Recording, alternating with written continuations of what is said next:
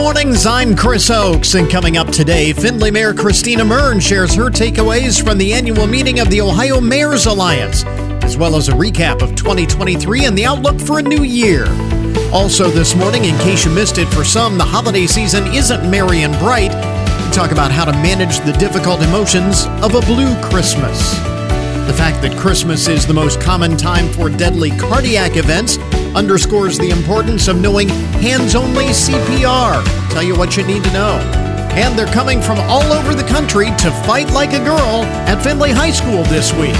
This is the Good Mornings Podcast Edition for Thursday, December 21st, 2023.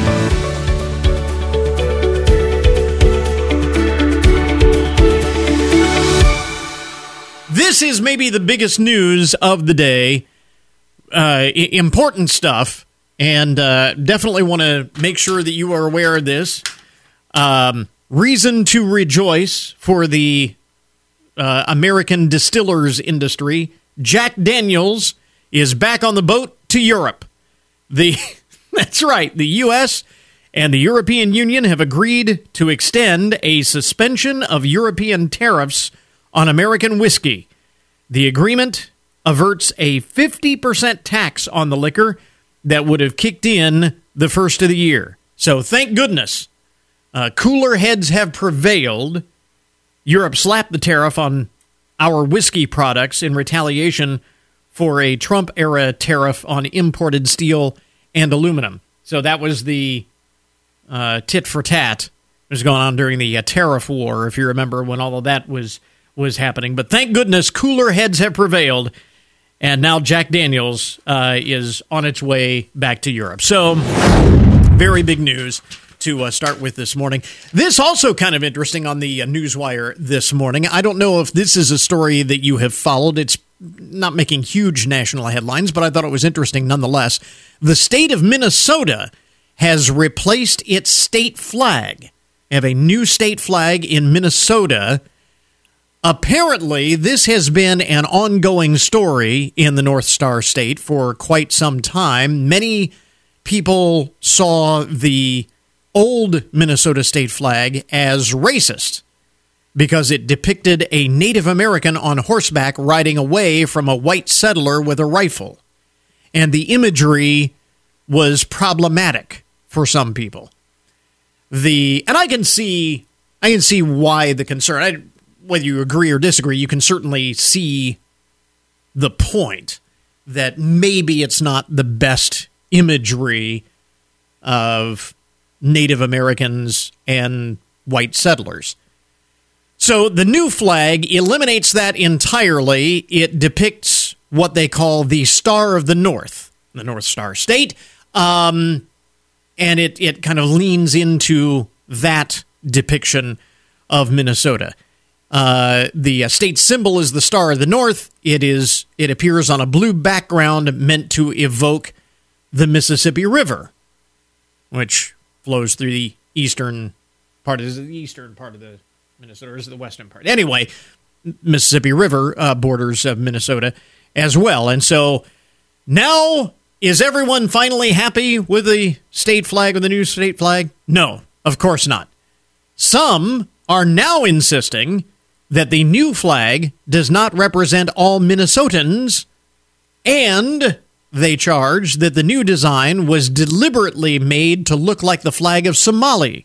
And it just so happens that Minnesota is home to some 86,000 Somali Americans.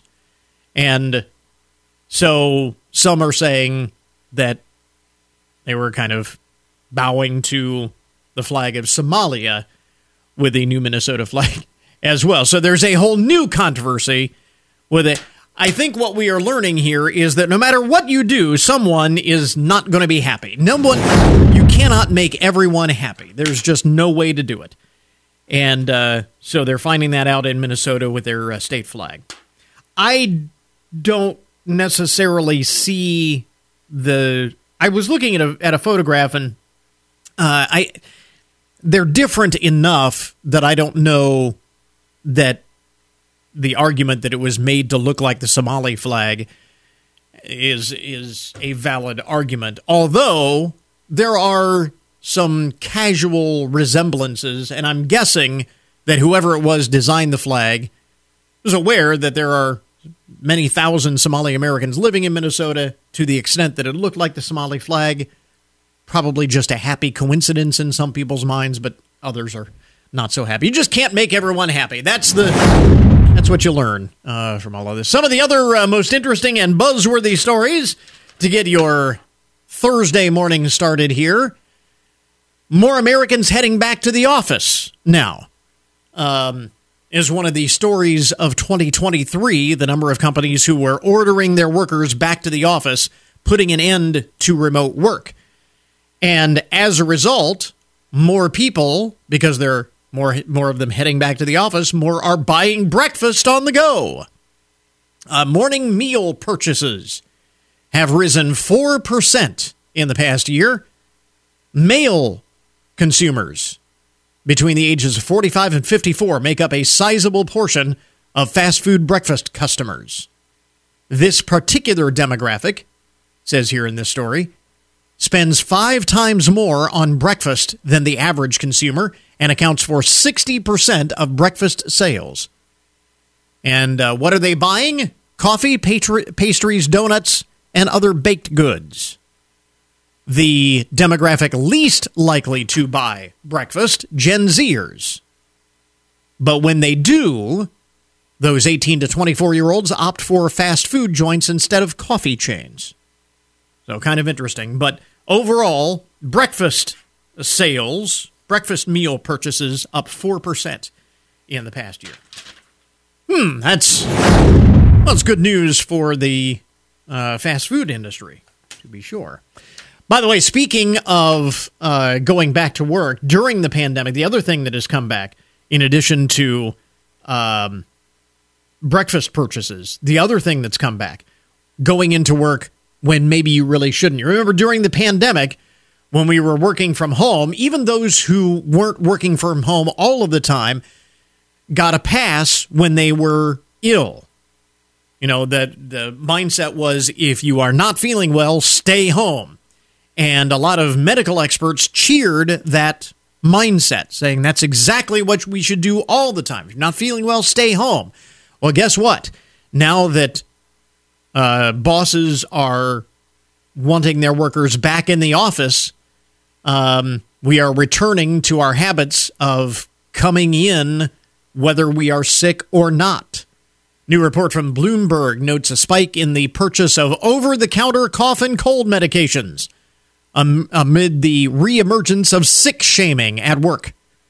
Long story short, with many former work-at-homers now back in their cubicles, they're feeling pressure to show up even if they are under the weather.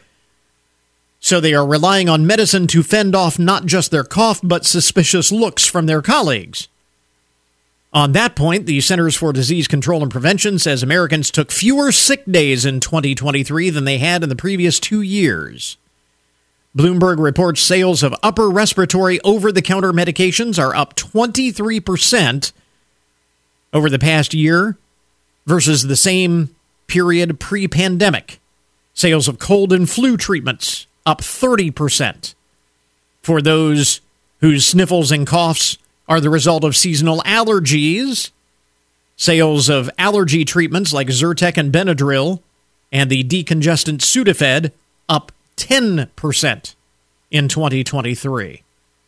A clinical pharmacist at the online pharmacy platform SingleCare tells Bloomberg for their story, these cough and cold symptoms, because there's so much overlap with the symptoms of COVID, she warns against a knee-jerk reaction to using them since all medications carry side effects. Bottom line, if you are not feeling well, you still should stay home, because the side effects of the medicines are more dangerous than the side eye looks from your coworkers and from your boss. But I thought that was kind of interesting. You knew that would probably come back, right? That when we head back to the office, that pressure to show up, even when we are sick, is going to come back as well, as opposed to the pandemic era mindset of if you're not feeling well, stay home. So kind of interesting there. And one of the other interesting stat lines here. Again, as we put 2023 in the books, we get all of these year-end statistics. And we were talking yesterday about drinking during the holidays, how dangerous that can be. Make sure that you don't drink and drive. And although that was one of the stories we were talking about yesterday. According to a new survey, more than 30% of Americans anticipate consuming 5 or more drinks on New Year's Eve. 60% of respondents say wine is the alcohol of choice for the holiday season, followed by mixed drinks. And why are we drinking during the holidays? There are two main reasons. Number one, to loosen up and feel more comfortable socializing is number one. And to deal with difficult relatives is number two. The two reasons why you're drinking an average of 5 or more drinks.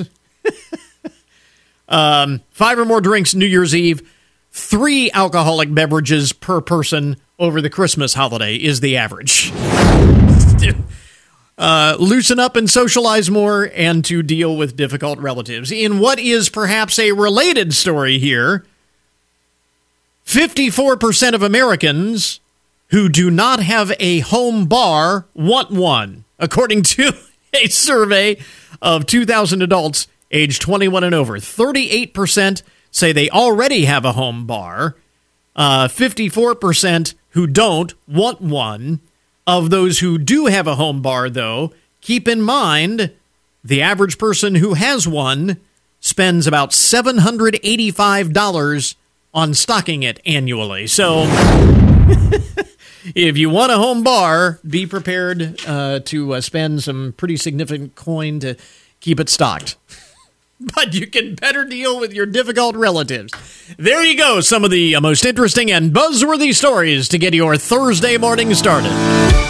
WFIN News, I'm Matt Demchek. Your WTOL 11 weather, partly to mostly cloudy today, a high in the low 40s, partly cloudy tonight, low in the mid-30s.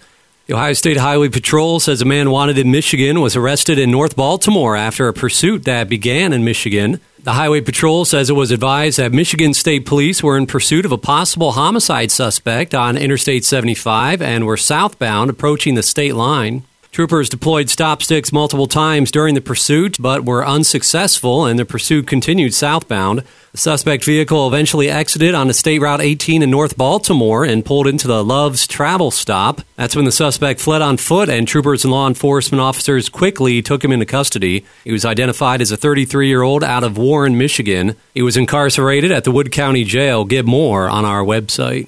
The Hancock County Veterans Service Office is getting the word out about their Veterans Response Team and is seeking veterans to help out with it. The veterans are being trained. They're being trained in crisis intervention team training. They're being trained in battle buddy training and mental health first aid.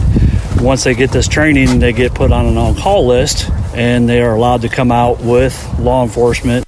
The initiative is being headed up by Daniel Harmon, an Army veteran and former Findlay police officer.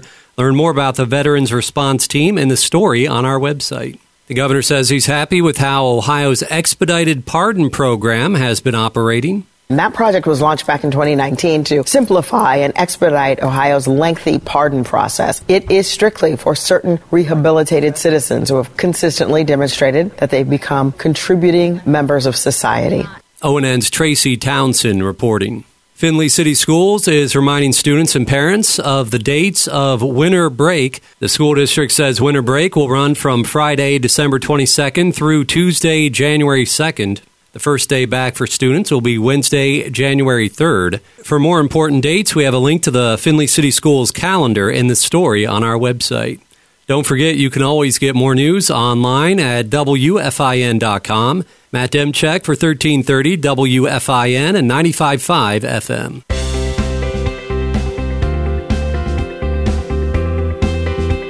Findlay Mayor Christina Muryn is with us in the studio this morning. It is a big day for you. It is. They get sworn in for your second full term as mayor later today. So want to get to more on that coming up here in just a bit. But before we do, Talk a little bit about the Ohio Mayors Alliance. Last week, the annual meeting of the Ohio Mayors Alliance. Correct, yeah. Your takeaways from that. Yeah, so it's always a great meeting. You know, it's a lot of information condensed in a short period of time. So some of the topics that we discussed, Robert Sprague had been invited, wasn't able to attend, but would have loved to hear from him. Senator Sherrod Brown came in and kind of talked about federal landscape policy, things that his committees are working on next year. In the past, we've had Congressman Latta attend and Senator Portman attend.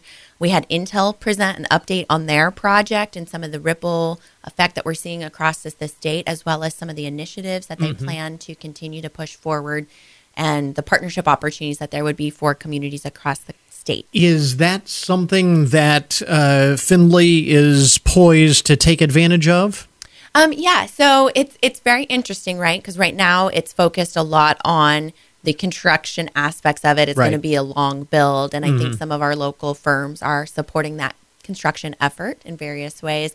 And then obviously as we look, there's opportunities for supplier contracts, partnership opportunities with some of our Japanese companies as well as many others. So we are definitely a part of those conversations and trying to make those connections and see how we may leverage this opportunity. Because that is a huge investment. And since the initial plant construction was announced, they've announced other construction projects, other projects in the state of Ohio as well. Correct. So this has the potential to be a huge influx of tech dollars into the state of Ohio as a whole. Correct. You know, I think the governor's leadership in securing this, and certainly our former mayor's involvement in bringing this to Ohio, we're going to see the impact. I think it's not extremely clear on what that will specifically look like, but I think that there's a lot of opportunities, and we're going to continue to make sure that Findlay's at the table. Yeah. So as we get a little bit closer, that'll sort of flesh itself out. Mm-hmm. I wonder too with gatherings like the Ohio Mayors Alliance. I mean, you know, Findlay is well known as the top micropolitan area in the U.S. How much do you take away from these gatherings with the Ohio Mayors Alliance, to a certain extent with the U.S. Conference of Mayors and so on? Mm-hmm. How much of that do others take away from us? Oh, yeah. So I think there's definitely good give and take, right? I feel like being at the table, I have a different perspective. I can share our success stories, how we've set ourselves up to get there, some of the failures that we experienced. And then I have opportunities to learn from other communities as well. The U.S. Conference of Mayors, you know, it's a longer conference. Typically, there's breakout sessions. There's typically more discussion. Right. And the Ohio Mayors Alliance, we definitely have a lot of discussion. We have a monthly coalition calls. We're definitely more engaged as a group throughout the year on advocacy and looking at things, you know, at the state level, positive and negative. On the annual meeting, we, you know, kind of review the year set up. We get, you know, policy updates for what's happening right now, if there are things we need to be watching for, you know, talking about the state capital budget, talking about the infrastructure dollars, the All Ohio Future Fund.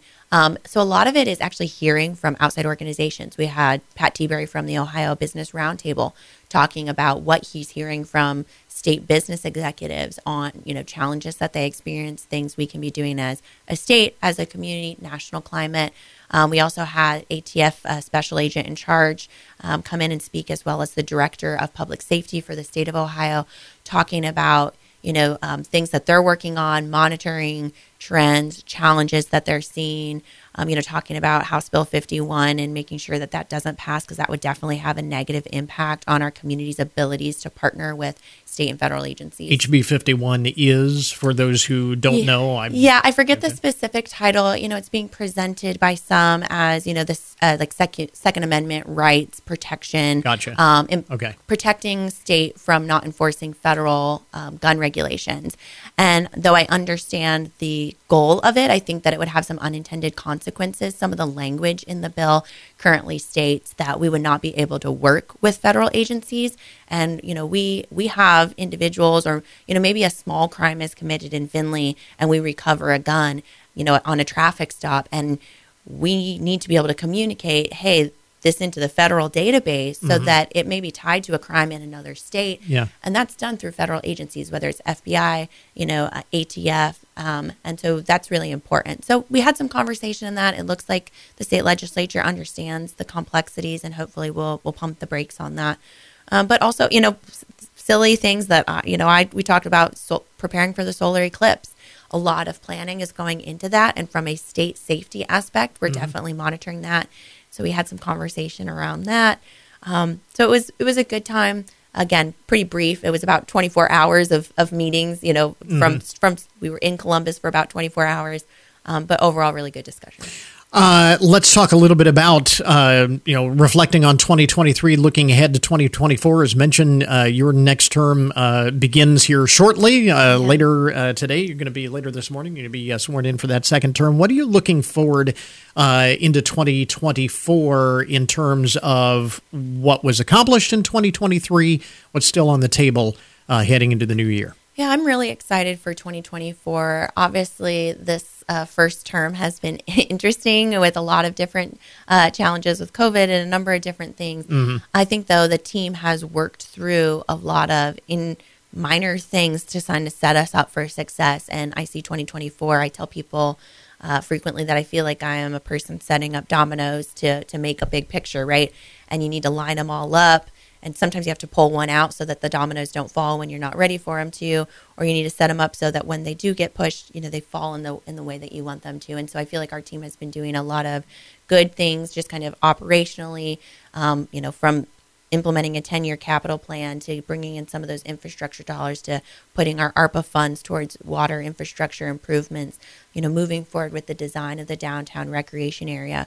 We're continuing to focus on development, with the mall. We've seen some good success there, and I think we're positioned well to continue to push that.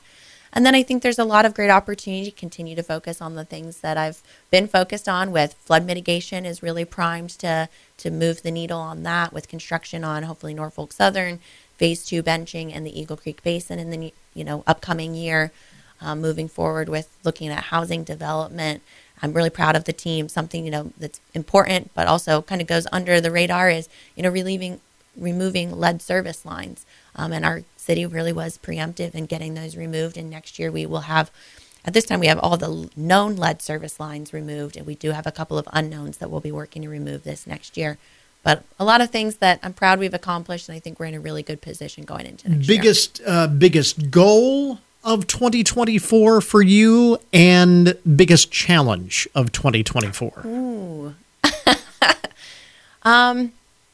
I don't have one overarching goal. I guess, to start moving forward, the strategic plan framework that we passed this past year, I really want to start showing how what we're doing aligns to that and continue to improve communications around how we're, implementing what we heard from the public, I think is a big goal.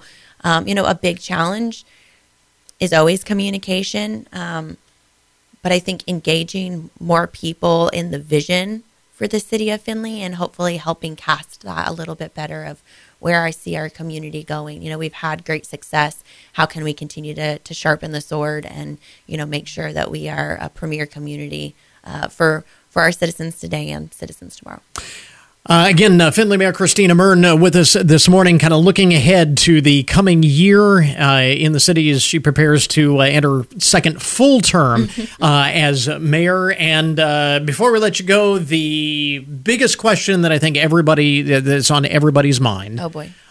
Favorite Christmas movie? Oh, The Holiday. The Holiday? Okay. Yes. I'm not a big repeat movie watcher, but that's one that is always like my Christmas vacation, like snuggle in and watch The Holiday with a cup of tea. Yeah. I just wanted to I want to make sure that we get all of the important things in here. Favorite Christmas song? Oh, Holy Night. Oh, Holy Night? Yep. Okay. All right. Favorite Christmas tradition? I think just spending time together. My family isn't like a huge. We really aren't like a big tradition. Like do all this. It's like get together and hang out. That's the easy. Yeah, answer. we're that's really the easy. But answer. It's the truth. I don't know. We're not that fun. I guess real tree or artificial tree. So I love real trees. Used to have one, but my husband is OCD, so we have an artificial tree. Best gift ever. Best gift. Little rapid fire Christmas ever. Thing I here. know. I feel like one of our like fun ones was my sisters. We all got Game Boy colors, and we all had a different color, and that's how our life was growing up. Is we all had like a designated color, but I don't know. And yours was what color? Purple. Purple. Okay. Yes. I think my mom still buys us in color coordination. But my husband did get me the watch that I wanted last year, and so that's a good one because I use it every day. Oh, right? There you go. Fun. Findlay Mayor Christina Muryn with us this morning. Thanks very much for dropping by. Merry Christmas. Happy New Year. Thanks, Chris, to you as well.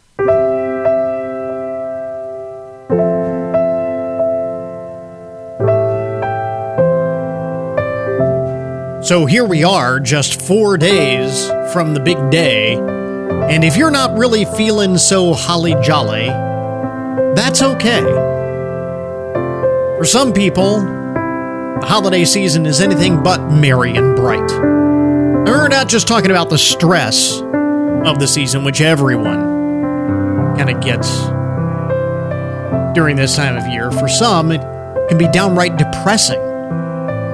And in case you missed it on the program, back right after Thanksgiving, at the beginning of the holiday season, we spoke with Amber Wolfram with the Family Resource Center and Kathy Davis, Associate Pastor at St. Andrew's United Methodist Church, about the challenge of managing the difficult emotions of a blue Christmas.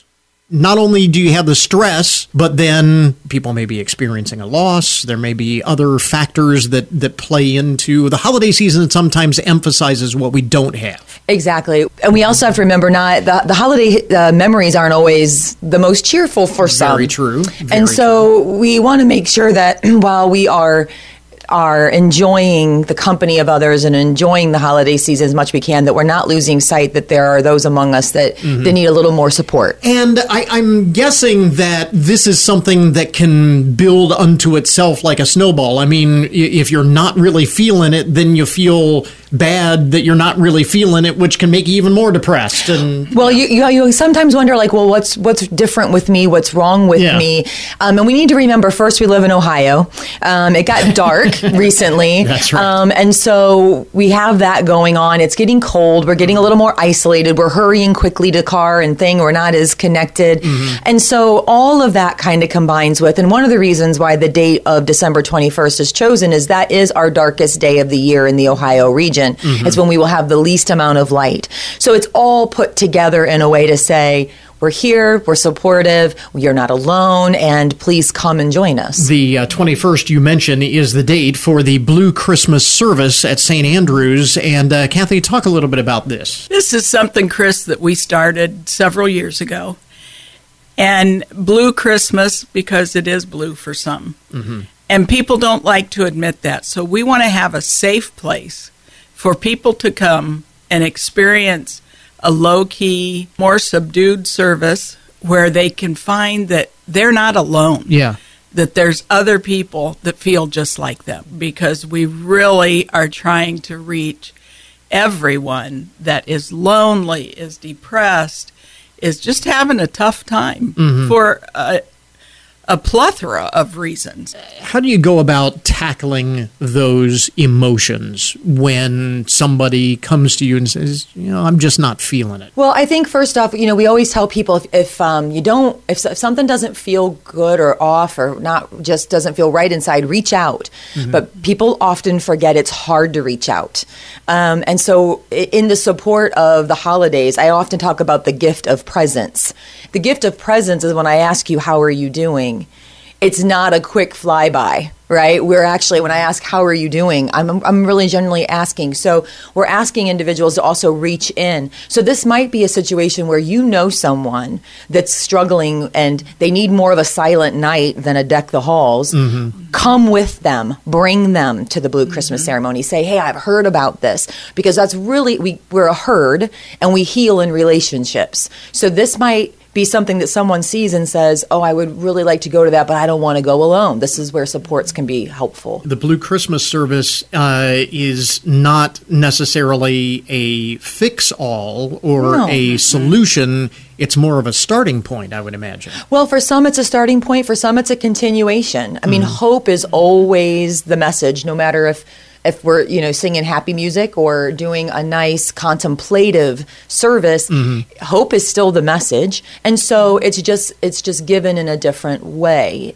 So this, as we mentioned, is happening on Thursday, December the 21st. Give us the details. 7 o'clock at St. Andrew's United Methodist Church, downtown Findlay. The doors will open at 6:30. Come as you are. And at the end of the day, through it all, there's still a message of hope, of comfort, of renewal, looking forward. And definitely. And kind of there's going to be some singing. There's going to be a short message on hope.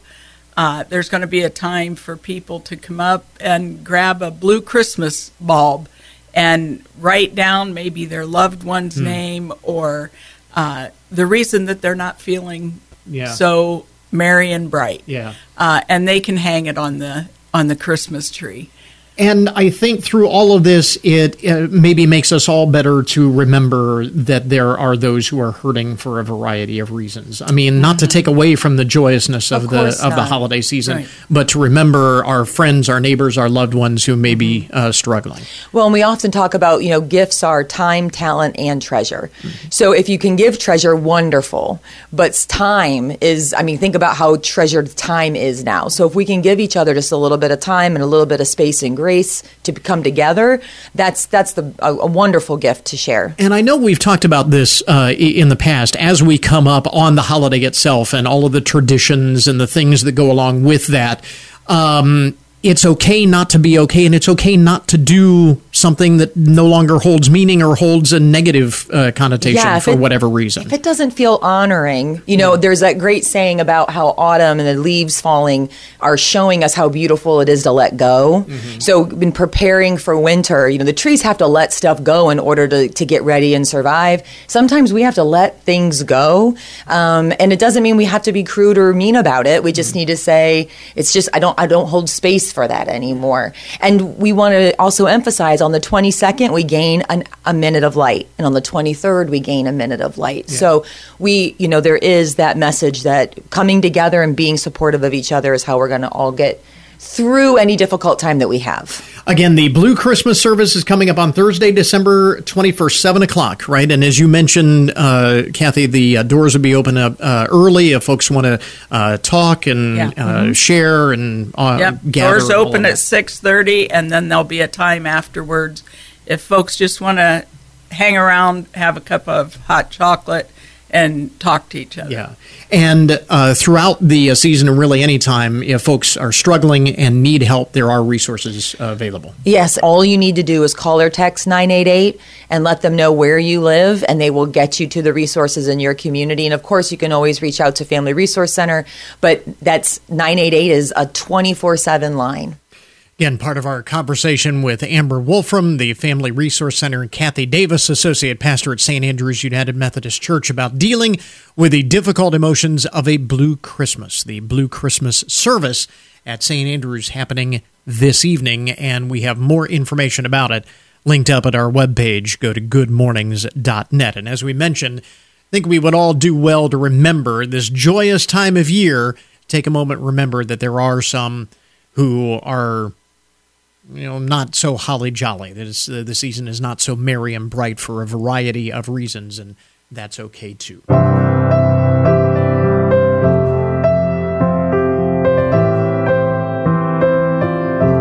Well, as we mentioned yesterday, more deadly heart attacks happen during the week of Christmas than at any other time of the year. It is one more reason why everyone should know what to do in the event of a cardiac event, specifically the skill of hands-only CPR. So joining us this morning is Dr. Mikhail Varshavsky, widely known on social media as Dr. Mike, where he has more than 25 million followers. So let's recap a little bit here. First of all, why are there more heart-related events during the holidays? Kind of explain this here. Yeah, Chris, what happens during the holidays is kind of a unique culmination, the perfect storm, if you will, of events that put strain on the heart. First of all, you get relatives that come into town, arguments, debates start happening. Right. That creates stress. Then you're consuming foods that are usually fattier, usually foods that have higher salt in them, which puts a strain on the heart. Then if it's snowing or there's a storm outside, you're going out, you're shoveling, perhaps you weren't doing much exercise before, that puts a strain on your heart. All of those things culminate into the perfect storm of mega stress on your heart, which can predispose you to having either a heart attack or a cardiac arrest where your heart completely stops. And that's when we need to jump into action. So what are the symptoms that we need to be watching for? For a heart attack, what you want to be on the lookout for is pressure in the center of your chest, on the left side of your chest, perhaps radiating to your back, to the left side of your body, like your arm or your jaw. This can happen in combination with sweating, nausea, shortness of breath, feeling like you need to sit down. If that happens, that's a call for help right away. You want to get 911 dialed as quickly as possible, because that early time is when we can intervene. So you want to make sure that if you're having those symptoms, call. It's better be safe than sorry in these scenarios. Right. So how do we know if we mentioned hands-only CPR as being a very important skill to know, but it's not always appropriate? How do we know whether or not CPR is the right thing to do? CPR is the right thing to do when someone doesn't have a pulse. That means their heart has stopped. So if someone is talking, if they're breathing, we know they have a pulse. So if someone's unconscious and then you try and feel for a pulse and you don't feel one, that's time to jump into action. Okay. Meaning, number one, you want to call for help. You want to get that 911 dialed as quickly as possible. And if you can't do it, you got to nominate someone who can.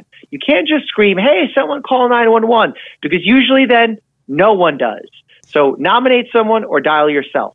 Next, you want to put one hand on top of the other and push hard and fast in the center of the chest to the tune of Stayin' Alive. It's a good song, but also has 100 beats per minute tempo, which is about the pace that you should be performing CPR. The reason you're doing this CPR while you're waiting for help is because you're squeezing the heart by pushing on the chest and circulating blood that still has some remaining oxygen in it throughout the body to your vital organs, buying that person time in order for help to arrive. So you talk about the procedure of hands-only CPR. I can hear people saying, well, I've not had any formal training on this. Is that something that is required, or is it just as simple as the way you lay it out? Extra training is always recommended. That's great. Take a class, take a BLS class, get certified. I fully support that. But really, anyone should know how to do hands-only CPR. And it's a simple two-step process. We actually have CPR kiosks with a mannequin attached to them in airports throughout the country, where if you're traveling, you might see those. Practice, learn the proper form, get that extra training in. You might even see my face on there guiding you throughout the process. Yep. That whole CPR kiosk journey is supported by the Elevance Health Foundation. That's really exciting. But in reality, everyone needs to know how to do hands-only CPR. It's simple. You don't need to be certified. And the reason why it's so important is that the majority of cardiac arrest happen outside of a formal hospital setting. Yeah. That means at the dining room table, on the street, in the garage. And that's where you need to jump into action, perform CPR until help arrives. Because what you're doing is buying them time in order for those first responders to get there to administer advanced cardiac life support and truly save their lives.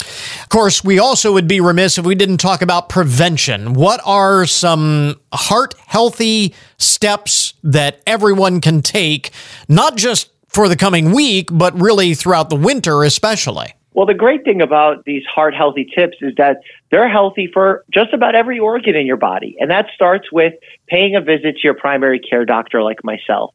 Get your numbers checked, check your blood pressure, your cholesterol, your blood sugar. These are all things that impact your heart health and your health in general and are very modifiable. Maybe your doctor can give you some lifestyle changes. Maybe they can give you a medication, but all very treatable and therefore decreasing your risk of having one of those heart attacks.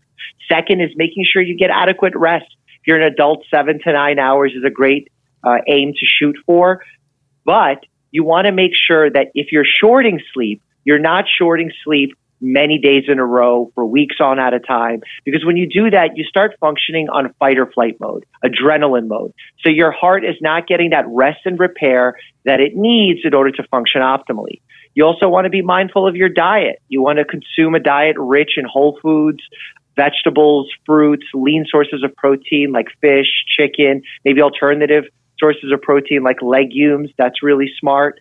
Then my favorite is getting 150 minutes of physical activity, moderate physical activity throughout the week. That's only 30 minutes, 5 times a week. That will go a long way to giving you benefits, not just for your heart, but your brain, your libido. Just about every organ in your body will get a benefit from that exercise. And the final one is to get rid of those bad habits. If you're smoking, quit. If you're drinking, either quit or drink in moderation. Those are the things that are going to keep you heart healthy all holiday season and all year long. Dr. Mikhail Varshavsky, you know him on social media as Dr. Mike, with us on behalf of the American Heart Association, and their website has a lot of great information on all of this, right? Yeah, the AHA has some really great tips. All you have to do is visit heart.org/nation to learn more and become a CPR champion. Learn CPR, tell your friends or family, because you too can save a life in an emergency. Dr. Mike, thanks very much for taking the time. We appreciate it. Thank you so much. And as always, stay happy and healthy. This is Good Mornings with Chris Oakes on 1330 WFIN, WFIN.com and 95.5 FM. We interrupt this program to bring you a broken news alert. Have you ever had one of those Christmas gifts that you buy that just goes wrong? I think we've all had that experience. This is, I'm not sure where this is. This was a story that was shared online about a family who spent $10,000 on what they thought were vouchers to visit Disney Park, Walt Disney World. Go to, a family vacation to Disney, pull out all the stops, go all out. $10,000 on vouchers for a Disney vacation.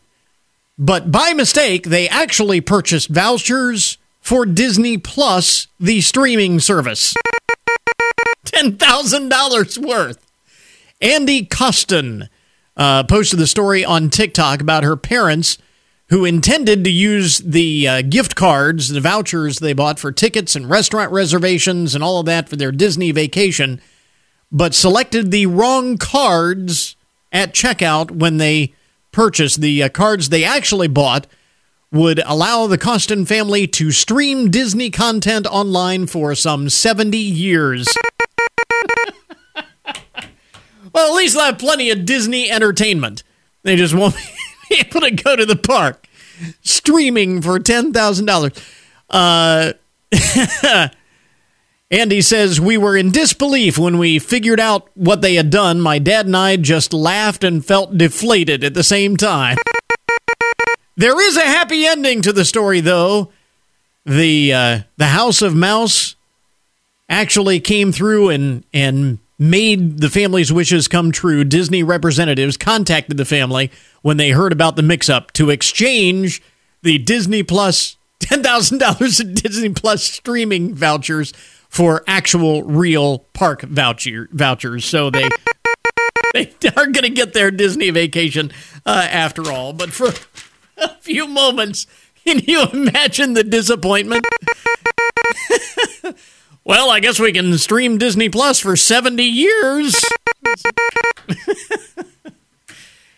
Elsewhere in the broken news, speaking of Christmas, apparently the Grinch is hard at work in Allentown, Pennsylvania. A viral video showing a UPS truck getting booted while it was on its delivery rounds has drawn an investigation from the chair of the local parking authority there in Allentown. They booted a UPS truck. Fortunately, the boot was eventually removed, but the chairman of the Allentown Parking Authority, Ted Zeller, tells local news reporters the entire thing is inexcusable. He says that UPS does have multiple unpaid parking tickets in the city, but keeping a delivery driver from his work, especially at Christmas time, is not the appropriate action.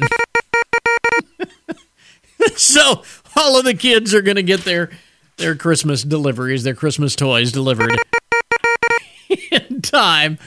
But there were some anxious moments, I'm sure. UPS truck got booted. Can you imagine being the driver, coming out and making a delivery and only to find that your truck's been booted? Now what do you do? So. In other broken news, Slim Jim wants its car back. The customized, have you ever seen the Slim Jim? It's like the Wienermobile for Oscar Mayer, but with Slim Jim, you know, the jerky company. They have a customized yellow and orange Nissan Z that promotes the Slim Jim brand, and it was reported missing on Saturday. The car, nicknamed Fast Meat, was on a Chicago to Los Angeles tour in conjunction with World Wrestling Entertainment, WWE. And it was stolen in the Los Angeles area. The LAPD is asking anyone with information about the car to call their department or go online to crimestoppers.org. Why would you steal the Slim Jim mobile? I mean, it would be like stealing the Wienermobile. You can't hide that thing. I mean, it's pretty conspicuous. Somebody's going to notice something, I would think. Stay tuned. We'll definitely follow up on the story. Here's hoping Slim Jim gets its car back. Meanwhile, speaking of things that were stolen, things getting stolen that are going to be hard to hide or hard to fence, in Georgetown, Kentucky, police are seeking help in locating two people who stole the Frisch's Big Boy statue in front of the restaurant there in Georgetown last month. You've been to a Big Boy restaurant, right? They have these big, huge fiberglass statues of Big Boy out front of the stores. Somebody, two people, ripped it off back in November. Police have released video, security video, showing two people in a U-Haul pulling up and loading the 230-pound statue into the truck. Police believe the suspects may have... That's the other thing, actually, rented a vehicle to do this. So you got to think that there's some record of this, right? I mean, go and check all the U-Haul records, people who have rented these things. Police believe the suspects may have unbolted the statue before it was stolen to allow for a quick escape. So they probably came, unbolted it, and then came back later and stole it. It is unclear if the theft is related to another Big Boy stolen in Louisville earlier in the month of November. Anyone with information is being asked to call police. How do you unload a Frisch's Big Boy statue? These things are like 7 feet tall. How do you what are you going to do with it? I don't know. It's just weird. And the things that people will steal is just amazing. And finally, in the broken news, and we know this is big travel season, beware that there are certain things that you cannot take through airport security. You should know this. People should know this by now. TSA agents at LaGuardia Airport, New York, say they have confiscated bullets they found hidden in a diaper. Happened yesterday morning. Bullets hidden in a baby diaper. Agents say 17 bullets, to be exact, were hidden inside a disposable baby diaper in a man's carry-on bag. The man from Arkansas said he didn't know how the bullets got inside his bag, and he suspected his girlfriend must have put them there. That's nice. Throw your girlfriend under the bus. That's a good way to start off your holiday travel on the right note. The man has been cited with unlawful possession of the 9mm ammunition. I don't know if they found a gun. The story doesn't say that they found a gun. They just found bullets. hidden inside a baby diaper. That would be a real explosive diaper there in more ways than one with that child. You know what I'm saying? There you go. This is today's update of the broken news, the odd and unusual side of the headlines for this Thursday morning. We now return you to your regularly scheduled programming. It's a musical tradition. Chip Davis, the founder and musical director of Mannheim Steamroller, presents a coast-to-coast broadcast of Mannheim Steamroller's An American Christmas. Chip Davis of Mannheim Steamroller here. Join us for all the warmth, music, and happiness of an old-fashioned American Christmas. An American Christmas begins Christmas Eve at 5 p.m. on 1330 WFIN, WFIN.com, and 95.5 FM. And now your daily download, the numbers behind the news and the statistics that shape our lives. It appears a simpler celebration is the in thing this year. In a recent survey of 2,000 adults who celebrate Christmas, 4 out of 10, 40%, are planning to downsize their celebration this year. And various ways of doing that,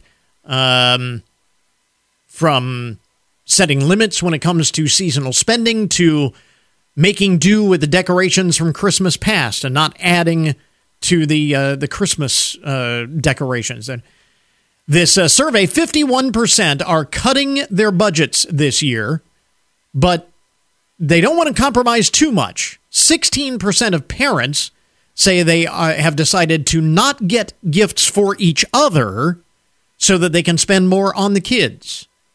24% in the survey are putting a stop to buying presents for people outside of their immediate family. So, no shopping for gifts for all of the aunts and uncles and cousins and everything else. 18% will not be sending Christmas cards this year.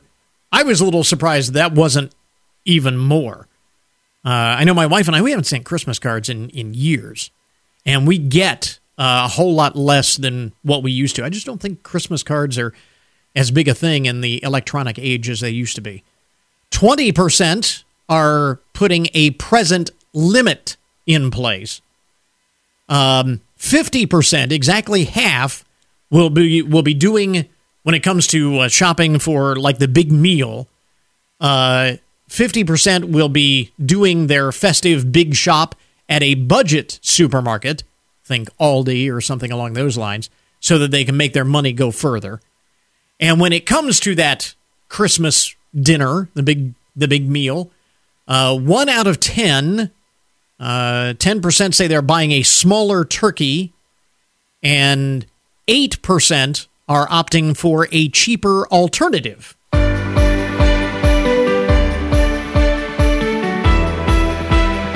And now finally this morning, I think this is the coolest thing ever. They are coming literally from all over the country to Fight Like a Girl. Findlay High School hosting their second annual Fight event is the Findlay Invitational Girls High School Wrestling Tournament. And it happens today and tomorrow. Last night on the Coaches Corner, John Marshall spoke with coaches Ben Curian and Lance Baker. Some may not realize that girls wrestling at the high school level is a thing. You've had a team, what, now 3 years? Yes, third season. And the OHSAA sanctioned its first state tournament last year, and you hosted this event for the first time a year ago. What gave you the idea to say there's a place for this sort of an event? We've always wanted to run a large-scale tournament. So when we decided we were going to take on a girls program, we decided we were going to do it right. So we took our love for the sport of wrestling in general and then decided we were going to try to build this great girls event and showcase the town of Findlay and Findlay City Schools. And this year we're showcasing University of Findlay, too, because we moved the venue there. It's not just a few teams within a fairly short bus drive or even within the state The fight after just 1 year has grown to involve how many teams this year? It was supposed to be 72. We're at like 65. We had a couple teams pull out this week because the level of intensity was a little bit more than they thought their teams were ready for after going to their first competitions this year. Well, understood. So, yeah, we understood, and we're glad we have that reputation for being a showcase hammer event. Some of those teams that are coming are bringing just a handful of wrestlers, mostly from the greater distances. But you have quite a few teams that are bringing kind of the whole contingent, right? Yeah, we have teams anywhere between one girl and I believe one of the teams is bringing 27 because we're allowing extras. We wouldn't do it in a guys event, but the girls events right now are still the best teams are just so deep with top-level talent, and we want to have the best girls wrestling, period. So we treat it kind of like an open event in that kind of aspect. We're very excited. I mentioned that it has already grown quite a bit. That being the case, you had to find that bigger venue, and you found just the right hall to hold it just a couple miles away at the University of Findlay. How did you make that work? We finished last year's fight, and the first thing we all said, we need to be able to get a bigger space. We could have done it back at Findlay High School again this year with the numbers we have, but in terms of long-term growth, we wanted to move on a venue as soon as possible. We wanted to start getting out there and recruiting teams as soon as possible. And, you know, Sean Nelson's been great and very welcoming, and so has Mr. Gibbons. Jim Gibbons has been very, very helpful as well. We're really excited to work with them all this weekend. But Findlay High School is still the host of the event. Correct. We're working cooperatively with the University of Findlay wrestling team is going to work the tables tomorrow, so it's a little bit of a partnership. But, yeah, it's our event. We're doing a little bit of a partnership with the universities. Throw some love their way. It's the week before Christmas. Why this week? Part of it was venue. And we do like the weekend. The only problem it's running into on the venue is that for our teams that are flying in, the travel costs are astronomical. Oh, right. So, like, Liberty, Arizona is flying in on a red-eye tomorrow morning. Their plane gets in at 4:26 in the morning. They're driving down. They're going to do a warm-up, shake off the rust. They're going to travel. They're going to wrestle through the whole tournament, spend the night in a hotel in Findlay, and then after Friday night gets done, they're heading back and catching another red-eye out. So, But for teams to be willing to do that tells you how good of an event we put on the first year and what everybody thinks it's going to be. You'd be happy to have a good crowd of spectators for all of these matches, so let's get down to the specifics. When do you get girls on the mats for the first matches? 2 p.m. start time. And how many mats are you going to have running at any given time? We got 9 going tomorrow. And when do you anticipate you're going to be starting the championship bouts? That's a great question. Last year I think we started the championship bouts I think around 2 or 3 o'clock in the afternoon, but we're gonna run faster this year because we have a bigger venue. And I think we're gonna get more wrestling done on day one. And normally, I know a tournament would say like, hey, we're gonna have finals at this particular time, but we're trying to respect the teams that are traveling pretty far. Like today, Cumberland Valley was at the university. They worked out this afternoon. They drove 6.5 hours. There's a team from Colorado that I think they're driving 22 hours straight here. They're getting in tonight. They're wrestling tomorrow, and then they're driving 22 hours straight back to Colorado. So, you know, trying to help these teams out, let them get on the road earlier. We're going to push the time. Now, while you want to make this a premier event for all those involved, the goal certainly is to give your own girls a chance to compete against some high-level competition. Yeah, I mean, we had, 5 go to Fargo in the last 2 years? So go out to nationals. Our girls have gotten big matches everywhere. We had 4 down at state and 3 alternates. So our girls have been seeing these big matches for the last 2 years. Ben's tried to build a schedule for them to be ready for state, for regional. So let's turn our attention specifically to your girls. Can you give us the lowdown on your team, who's going to be taking part, and what you expect? Yeah, we're missing 2 of our best wrestlers. Riley Tolsky is out, and so is Kate Simmons. But Laney Oliver, 2-time state runner-up, is back. Fargo All-American, she'll be wrestling this weekend. Olivia Gill, who was a state alternate for us last year, and I think her 2 losses were to the champion in 3rd place to not make it out, so tough tournament. She's 4-1 on the season right now and looking to have a good weekend. Emmy Caton was a state qualifier. She's wrestling this weekend. Julia Bolenbacher, state alternate, last year as a freshman, first-year wrestler. So we've got a good team. I honestly think we've got a top 5 team in the state right now for our girls. So to recap, the Findlay Invitational Girls High School Tournament happening at the Kaler Center at the University of Findlay campus. Again, bouts get underway 2 o'clock? 2 o'clock. Yeah, 2 o'clock, all right. And then on Friday at 10 a.m. Congratulations on getting this event off the ground last year and really starting to make it soar this year. Yeah, it's been great. This is a terrific event. I just think it's so cool. They're coming in literally from all over the country, Arizona, Colorado, Virginia. They're going all over the end. Did you catch that? A team from Colorado driving 22 hours, 22 hours on the road to come in for this event in Findlay today and tomorrow. It is the FIGHT, the Findlay Invitational Girls High School Wrestling Tournament happening at the Kaler Center. And here's to all, like John was saying a little bit earlier, to start off. I think there are a fair number of people who didn't even realize that girls wrestling at the high school level is even a thing, but it is. And to have one of the premier events in the nation right here, Flag City, USA, is pretty darn cool. And for any of those girls wrestlers that might be in the audience this morning, welcome to Findlay. Hope you have a wonderful stay.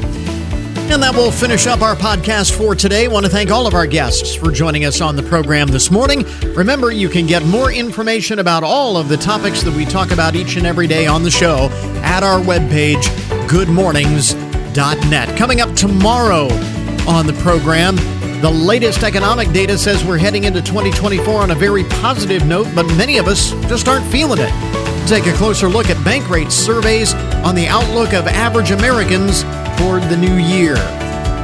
So until tomorrow morning, that is Good Mornings for this morning. Now that you've had a good morning, go on out and make it a good day. We'll catch you back here tomorrow.